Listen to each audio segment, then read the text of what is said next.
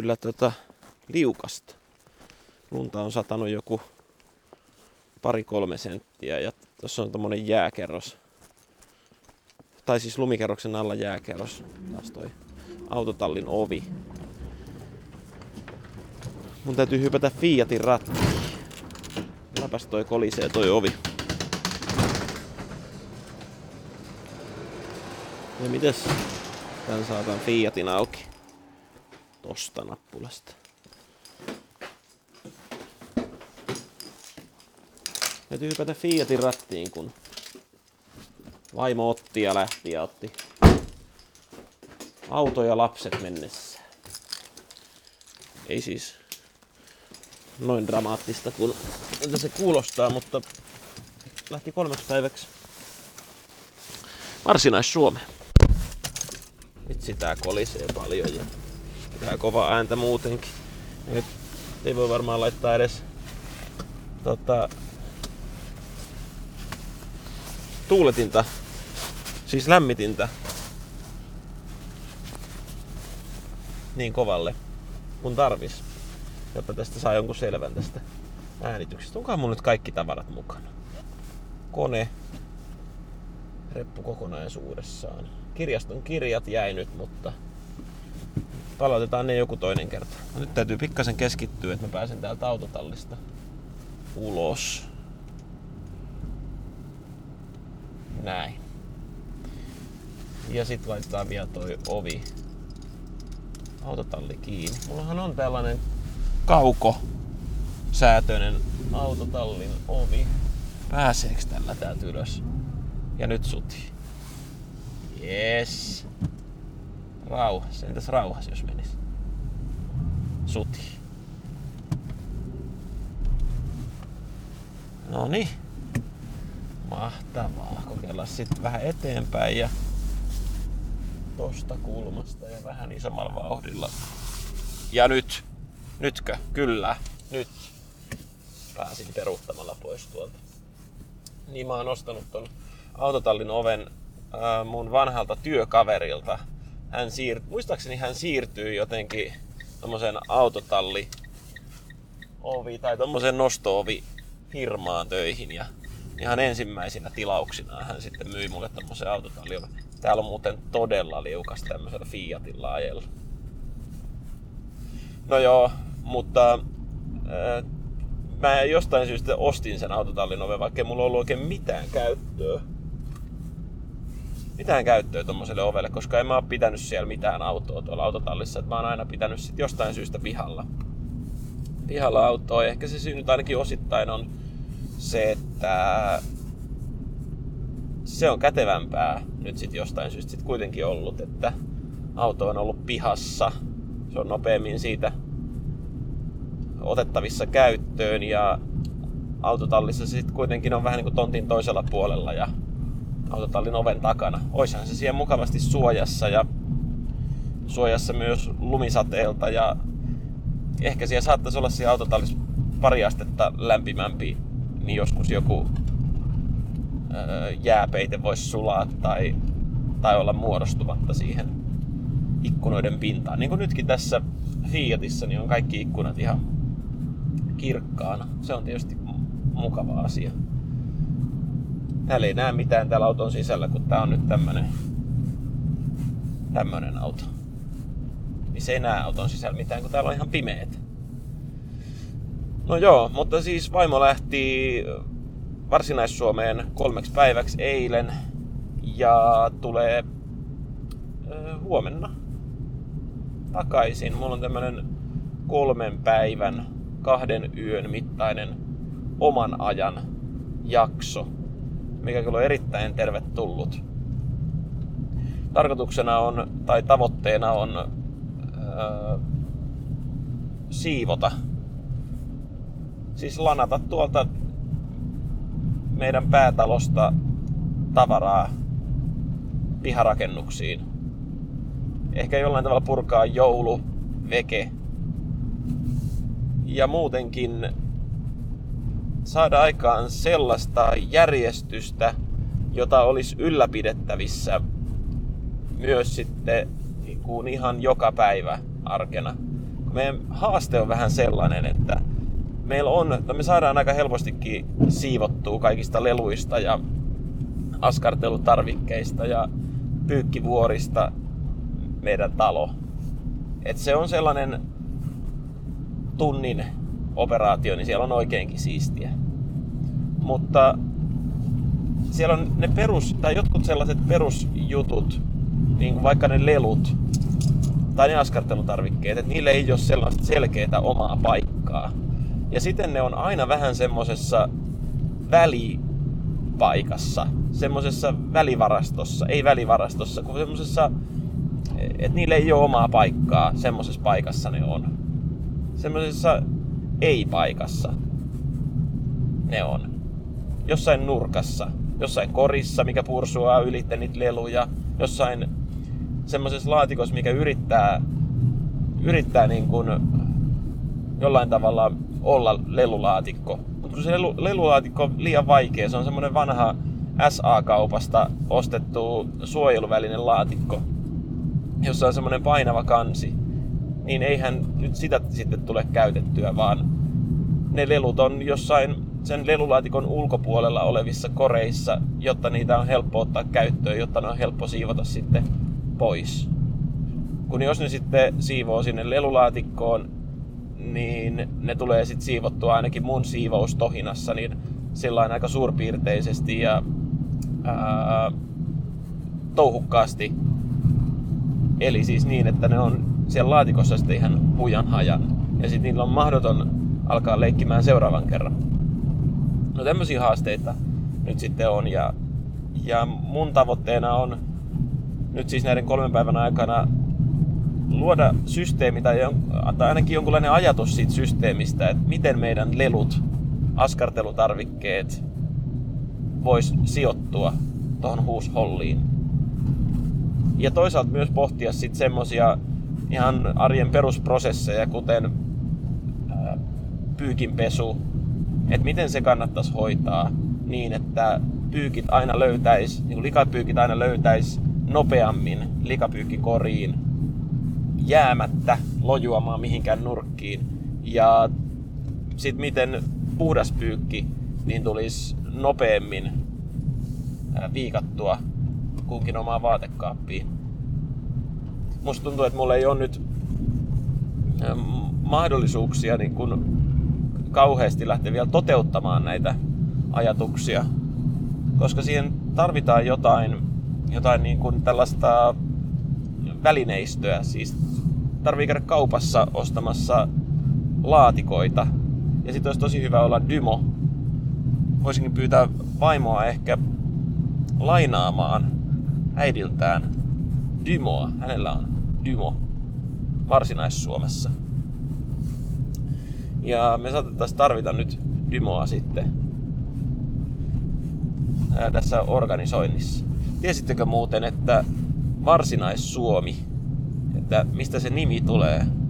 Se Varsinais-Suomi. No se tulee ihan siitä, että se on ollut varsinainen Suomi. Sen Varsinais-Suomen nykyisen alueen, tai ehkä vähän pienemmän alueen kuin nykyinen Varsinais-Suomi, niin sen nimi on ollut Suomi. Sitä aluetta on kutsuttu Suomeksi. Ja nyt sitten kaikki muita alueita on kutsuttu jollain muulla nimellä, riippuen nyt sitten aina vähän siitä, että mikä osa milloinkin ja kuka on kokenut omakseen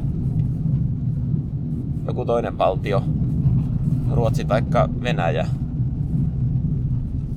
Mutta muistaakseni tätä Suomen, ainakin tätä, tai sitä, oho, hetkinen, pitkät pois, mistä tosta? Ja vilkku päälle tosta niin sitä Suomen läntistä puolta on kutsuttu hetkinen Itämaaksi. Olikohan se nyt tällä tavalla? nyt kannattaa mennä johonkin tarkistamaan. Itämaa. Tämmöinen mielikuva mulla on, että Suomen länsiosia kutsuttiin Ruotsin näkökulmasta katsottuna Itämaaksi. Ja olisiko se ollut joskus 1800-luvulla, vasta kun sitten Suomi tai Varsinais-Suomea alettiin kutsua Varsinais-Suomeksi eikä Suomeksi. Tuliko silloin sitten koko Suomen nimeksi Suomi vai mitä, miksi sitten kutsuttiin, niin tätä tietoa ei löydy tästä podcastista, kun tämä ei ole semmoinen historia-podcast. Ja historia ei muutenkaan ole mun vahvuusalue. Se on kyllä vaimoni vahvuusalue, se on. Vaimoni on opiskellut Turun taidelukiossa upeasti myös historiaa. Ja hänellä oli sellainen historian opettaja, josta hän puhuu vielä tänäkin päivänä, nimeltään Petri Kähkönen. Mun vaimon tarinat usein alkaa sillä tavalla, että, että hän kertoo, että hänellähän oli tällainen historian opettaja Turussa kuin Petri Kähkönen. Ja Petri opetti nyt sitten tota, näitä historiallisia asioita. Tämmönen tieto. Varsinais-Suomi. Kun ajaa Varsinais-Suomeen, tästä tulee toinen tämmönen maantieteellinen äh, historiatieto tähän samaan rahaan. Kun ajaa Varsinais-Suomeen, tietä numero, hetkinen, 10, eli tota Forssan tietä, jota mä oon kulkenut aikoinaan vuodesta 2000, ehkä, ehkä 2012-2013 ja sitten taas 2014 kesällä. Ja mä oon kulkenut Renko Forssa väliä, koska mä olin Forssassa töissä. Se oli ihan mukavaa aikaa. Siellä oli, oli aika rauhallista ja lepposaa. Siellä oli myös hyvä tämmönen aasialainen, olisiko se ollut ihan kiinalainen buffetti, missä oli tosi hyvää nuudelia, siis semmoista paistettua nuudelia. Onkohan se paistettu nuudeli? Eikö ei se ole paistettu nuudeli, se on ihan varmaan keitetty nuudeli. Mutta siinä oli tosi hyvä semmoinen mausteseos ja siihen sitten hapanimellä äh, kanat ja vähän tulista soossia mukaan, niin siinä on kyllä aika hyvä lounas. Ja se oli tosi lähellä sitä mun työpaikkaa silloin, niin sieltä tuli käyty harva se päivä, jos ei joka päivä. Joskus kävin kyllä Prisman, Forssan Prisman tässä Buffassa. Olikohan se nimi Buffa? Vai olikohan se nimi joku toinen silloin? Vai olikohan se nimi joku toinen nyt? En mä tiedä en mä tiedä. Jotenkin mulla on semmoinen mielikuva, että siinä semmoisen noutopöytäravintolan, Prisman noutopöytäravintolan ää, ravintolan nimi niin olisi tässä elänyt vuosien varrella. Mutta näissä kahdessa mun tuli joka tapauksessa lounastettu. Niin, niin matkalla sinne Varsinais-Suomeen, eli käytännössä tässä tapauksessa nyt Forssaan niin vai tuleekohan se sen jälkeen? Sehän tulee sen jälkeen vasta, eli matkalla Forssasta eteenpäin tietenkin. Niin eh, voidaan ajatella, että vaikka kun tuli mainittua joku jakso sitten Naantalin kylpylä, niin matkalla Naantalin kylpylään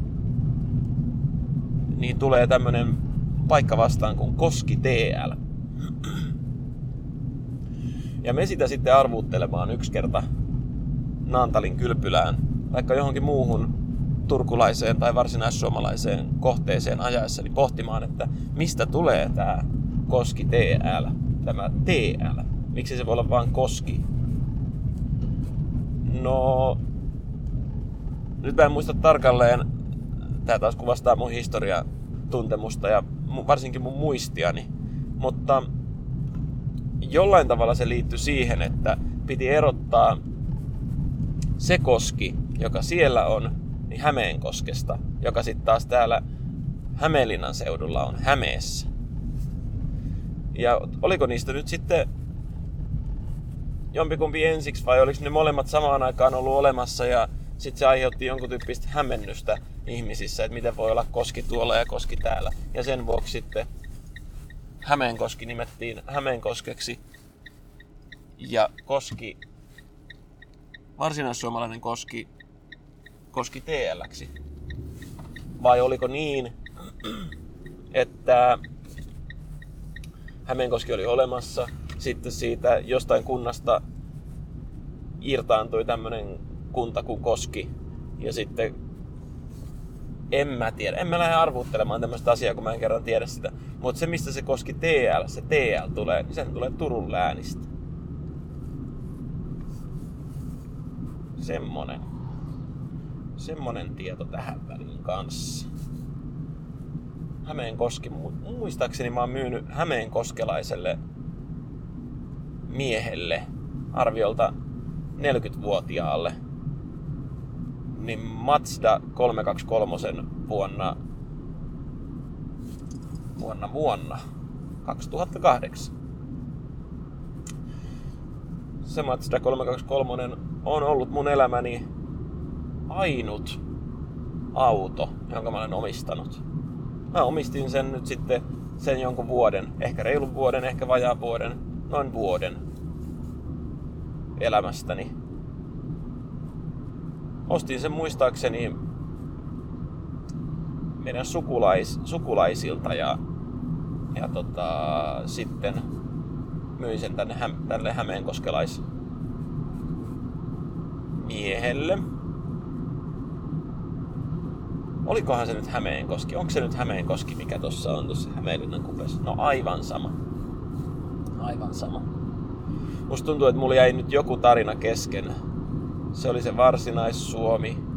Joo. Niin se oli se siivousjuttu, kyllä.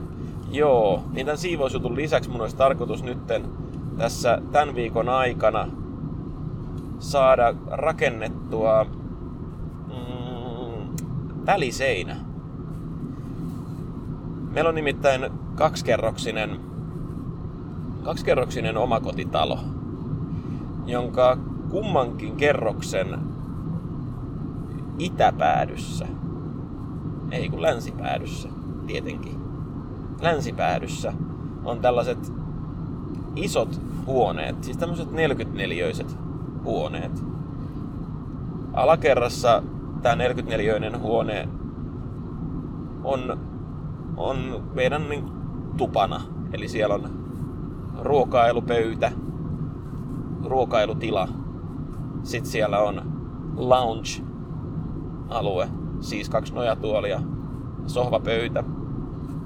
Ja sen lisäksi siellä on tällainen leveä, paikoilleen siihen rakennettu sängystä aikoinaan edellisen, jo edellisen omistajan toimesta sängystä rakennettu tällainen sohva, jota kutsutaan surkupesäksi. Se, siinä on oma tarinansa, joka kerrottakoon joskus, joskus tota, myöhemmin, mutta surkupesä on siis tällainen 140 senttiä leveästä sängystä rakennettu sohva, jossa on semmoiset oikein hienot puukehykset. Että siitä ei erota, että se on niinku sänky, vaan se näyttää ihan tosi leveältä ja syvältä sohvalta. Sitten siinä on semmoiset puiset selkänojat, joihin sitten nojaa sisustustyynyt. Se on siis tämmönen sohva, pötköttely, oikein kunnon pötköttely sohva, lepoalue, päiväuni, nurkkaus, surkupesä. Eli tuttavallisemmin surkkari. Öö, ja nyt mä en muista, niin, se kyllä kyllä, tämä alakerran tupa, niin se on, ja sitten siinä on myös meidän kirjahyllyä ja, ja tällaista. No yläkerrassa puolestaan tämä tila on hyvin epämääräisessä käytössä. Siellä on ö, nyt tällä hetkellä mun sänky. Sitten siellä on tämmönen sohva, joka me on ostettu Riihimäeltä. Ää, kun 2020 me muutettiin osa-aikaisesti Tampereelle, niin me ostettiin se sellaiselta lätkän pelaajalta. En muista nimeä, enkä tiedä sanoisinkokaan, mutta, mutta semmoiselta lätkän pelaajalta niin käytiin ostamassa Tampereelle sohva. Se oli Askon sohva ja ihan hyvässä kunnossa, mutta se asunto, mistä me mentiin ostamaan se sohva, niin se oli aivan karmeessa kunnossa. Se oli aivan pommi. Ja se oli niinku sotkunen, mutta se oli myös likanen se asunto. Mutta se sohva oli hyvässä kunnossa. Se oli ilmeisesti aika tuore sohva, joka me sieltä sitten hankittiin. Ja nyt se on Tampereen kautta kulkeutunut sinne meidän yläkertaan. Se piti roudata sinne talon läntisestä päätyikkunasta vinssata ylös tollasella tota, olikohan siinä apuna tämmöiset kuormausliinat vai puskettiinko se jotenkin niitä palotikkaita pitkin. No anyway, se oli tosi vaikea saada sinne ja tulee olemaan tosi vaikea saada pois. Mutta mä itse asiassa puolitin sen sohvan niin, että mä otin äh, sohvaosuudesta, kun se on siis divanisohva, niin mä otin siitä sohvaosuudesta päätypalan irti. Tämä oli vaimon idea, mun toteutus. Päätypalan irti, liitin sen siihen divaaniosuuteen, johon se sohvaosuus kytkeytyy. Ja siellä oli kuinka ollakaan askonpojat laittaneet sinne ruuvin reijät just oikealle kohdille. Eli sen päätypalan pystyi kiinnittämään siihen divaaniosuuteen. Se näyttää todella, todella oudolta se sohva. Mutta nyt se on enemmän sellainen sohva, joka sopii meidän tarkoituksiin. Ja nyt tämä sohvaosuus, tämmöinen niinku kahden, ehkä kolmen istuttava, kahdella isolla sohvatyynyllä, istuintyynyllä varustettu sohva, niin tulee mahdollisesti siirtymään mökille, kun kevät koittaa. Mutta siihen pitää nyt sitten taas rakentaa siihen sohvaan, jos sen haluaa ottaa käyttöön, niin jonkunlaiset jalat ja sitten ää, niin kuin jotkut päädyt, koska nyt ne päädyt on ihan paljaana. Mutta mä en näe sitä minkäänlaisena ongelmana. Mä uskon, että se voi ihan hyvin sopia sinne mökkikäyttöön. Niin täällä yläkerrassa on tämän mun sängyn, tämän sohvan, lisäksi myös televisio, mun työpiste, pari vaatekaappia ja tällaista. Se on aika semmoinen sekalainen, jos ajattelee niitä huonekaluja ja niiden tarkoituksia ja niitä funktioita, joita siellä, ja toiminnallisuuksia, niin kuin ne sanoo näissä sisustus- ja rempaohjelmissa. Että toiminnallisuuksia pitäisi miettiä. Niin, tuota, niin se on vähän semmoinen sekalainen se yläkerta. Ja nyt luodakseni jonkun tyyppistä järjestystä ja logiikkaa siihen yläkerran huoneeseen, niin siihen rakennetaan väliseinä. Ei siis semmoista väliseinää, joka halkoo sen ää, niin kuin keskeltä poikki, vaan sellaisen väliseinän, joka tulee sieltä yhdestä sivustasta, yhdestä sivusta keskipisteeseen. Sellainen väliseinä, ja sitten siitä väliseinän ää, niin kuin keskipiste, tai sen huoneen keskipisteessä olevasta pääty, väliseinän päädystä, niin lähtee kahteen suuntaan jonkun tyyppinen vielä määrittelemätön kevyt seinärakenne. Siis esimerkiksi verho, joka sitten rajaa siitä koko isosta huoneesta kaksi pikkuhuonetta ja yhden ää, ison huoneen, puolikkaan huoneen. 24-öisen huoneen, jos nyt näin ajattelee. Eli sinne muodostuu 10-neliöinen huone, 10-neliöinen huone ja 24 huone. Tämmönen ajatus mulla nyt sitten tässä on. Ja toisesta 10 neliöisestä huoneesta tulee mun työpiste. Toisesta tulee mahdollisesti joko tällainen television katselu, nurkkaus,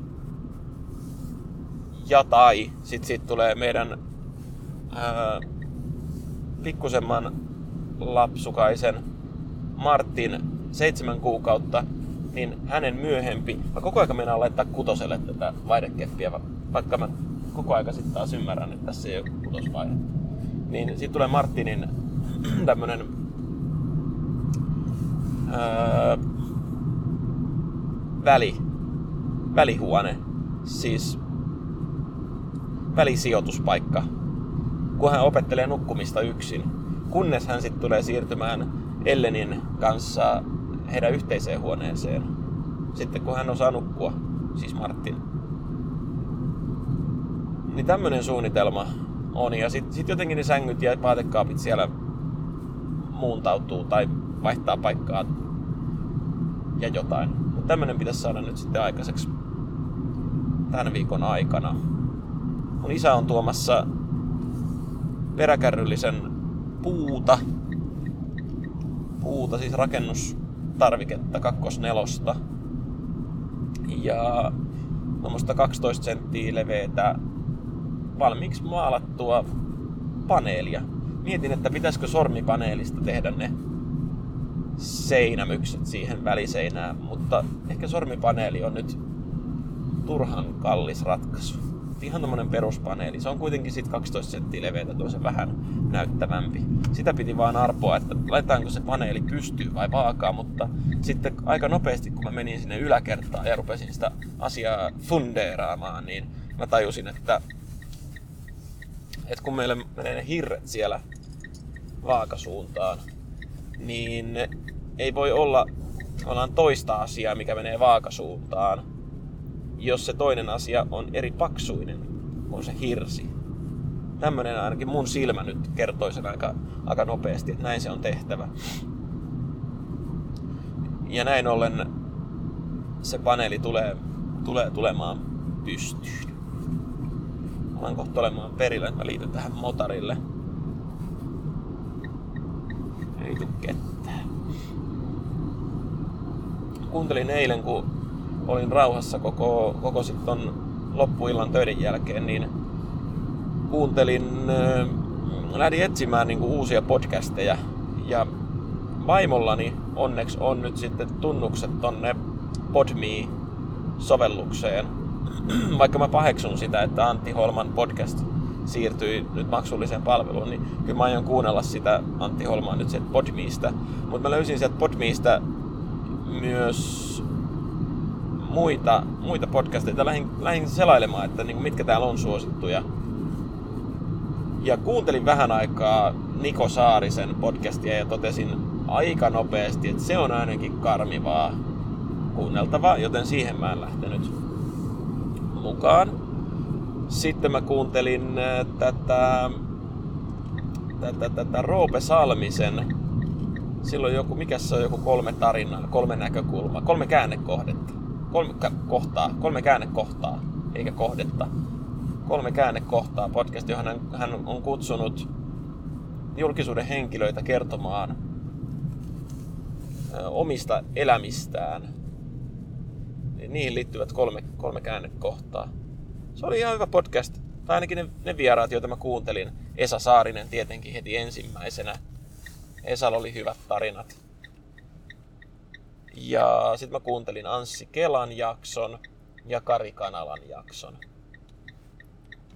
Kari Kanalakin on kyllä niin kuin tosi, tosi hieno ajattelija.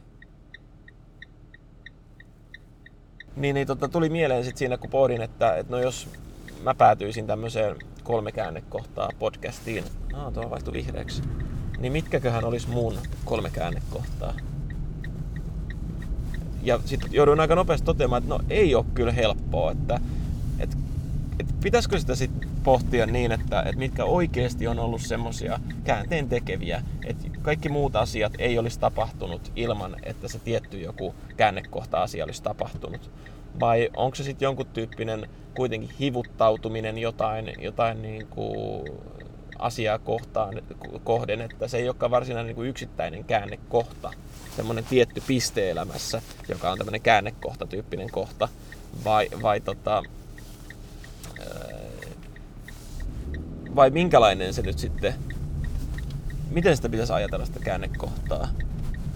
Pitäisikö ajatella niin, että, että ne olisi jotain niin kuin merkityksellisiä asioita, oikeasti itselle tärkeitä asioita, vai voiko ne olla myös asioita, jotka ei ole sillä tavalla ehkä niin tärkeitä sit kuitenkaan näin jälkikäteen katsottuna, mutta ne niin faktisesti sitten on jollain tavalla käännekohtia.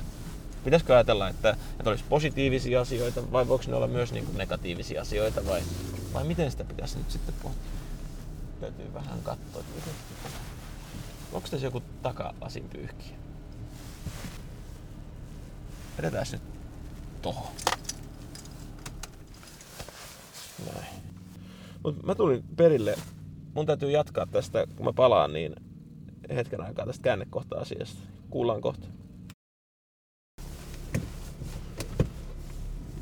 Joo. Niin sitä pohdin, että, että mitkä ne olisi ne kolme käännekohtaa, jos niitä sitten lähtisi omasta elämästään pohtimaan. jotain, jotain tulee mieleen, mutta ei tule kyllä kolmea semmoista käännekohtaa, jotka mä voisin nyt tässä kohtaa sanoa. Ja muutenkin mä ajattelin, että, ja tässä oli se mun varsinainen ajatus, joka mulle siis muodostui siitä kolme käännekohtaa podcastista, että pitäisikö mun tehdäkin niin, että mä ottaisin ihan erillisen jakson kolmesta käännekohdasta, mutta en pelkästään ottaisi erillistä jaksoa kolmesta käännekohdasta, vaan ihan suvereenisti varastaisin muiden podcastajien sen niin podcastin perusidean, jos siinä on joku konsepti, ja sitten tekisin yhden tuotantokauden tällaisia podcasteja, jotka perustuu vaan muilta podcastajilta varastettuihin ideoihin. Tämmönen ajatus mulle tuli. Mun toi... Oi, no se meni sinne hyvä. Parkkikiekko. Joo. Ja sitten toinen ajatus, mikä mulle kyllä tuli, oli, että, että olisi huikea, että sais podcastiin vieraan. Tuossa yhden kaverin kanssa jo juttelin, että tämmöinen vierailu täytyy kyllä jossain kohtaa tehdä, mutta voisihan se olla muutenkin niin kuin, että siitähän voisi kans tulla omanlaisensa konsepti jollekin tuotantokaudelle. Mä en siis jotenkin niin kuin yhtään ajatellut, että, että tämä perustuisi johonkin tuotantokausiin tai että se olisi jonkun tyyppinen rakenne. Mun avaimet kilisee tässä, kun ne on kiinni tuossa auton avaimessa. Niin tota, että tämä perustuisi tämä rakenne johonkin tuotantokausiin, mutta miksei tämä nyt voisi sitten perustua johonkin tuotantokausiin. Siinä sovelluksessa tai portaalissa, mihin mä näitä podcasteja aina laitan, niin siinä kysytään, että mikä tuotantokausi tämä on ja kuinka monessa jakso. Ja tämä nyt on ensimmäistä tuotantokautta tämä jakso ja tää taitaa nyt olla kymmenes jakso. Mutta hei tämmöisiin ajatuksiin. Jos tällaiset ajatukset kuulostaa kiinnostavilta, niin kerro toki. Tai, tai sitten jos sulla on joku toinen ajatus siitä, että mitä tässä podcastissa niin pitäisi tapahtua, niin mä oon kyllä ihan avoin kaikelle. Kaikille ideoille. Ja kaikenlainen muukin palaute on, on tervetullut. Myös käsiteltävät aiheet on, on kiinnostavia. Lupaan ottaa kantaa. Mutta tässä kohtaa niin kaikkea hyvää kaikille ja kuullaan taas. thank you